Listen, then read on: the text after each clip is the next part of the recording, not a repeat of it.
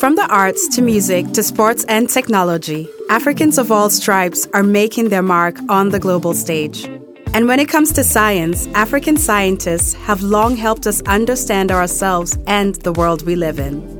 Our scientists are part of our unique and vibrant African story that is rooted on the continent. So that's really where my curiosity started with the desire to think about how can I create devices that affirm the experiences of the people around me and the people who I think are sometimes in greatest need.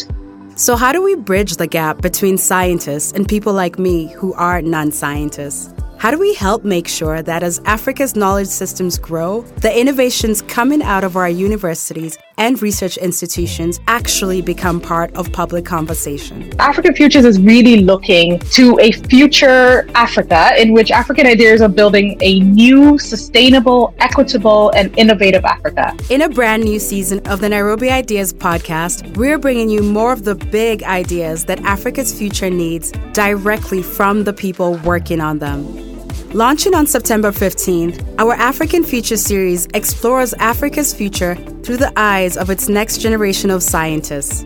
Don't miss new episodes as we explore the future of education on the continent. Conventional research does not always lend itself to taking up actions that are people centered. So I try and couple my academic work, which is largely informed by people's struggles, with participatory action research. And in the face of growing food insecurity, we talk to African scientists who are engineering the future of food and hear how local research is being used to respond to climate change in Africa. Africa? Policy, science, and uh, capacity building. I'm also very keen to recognize the rightful land owners of the land or residents of the region as being a very huge part of the solution. So, from the indigenous communities to the farmers to everybody who calls Mount Elgon ecosystem home. In this season of the podcast, we also discover how a new generation of scientists are responding to the needs of Africa's growing cities and its changing disease burden.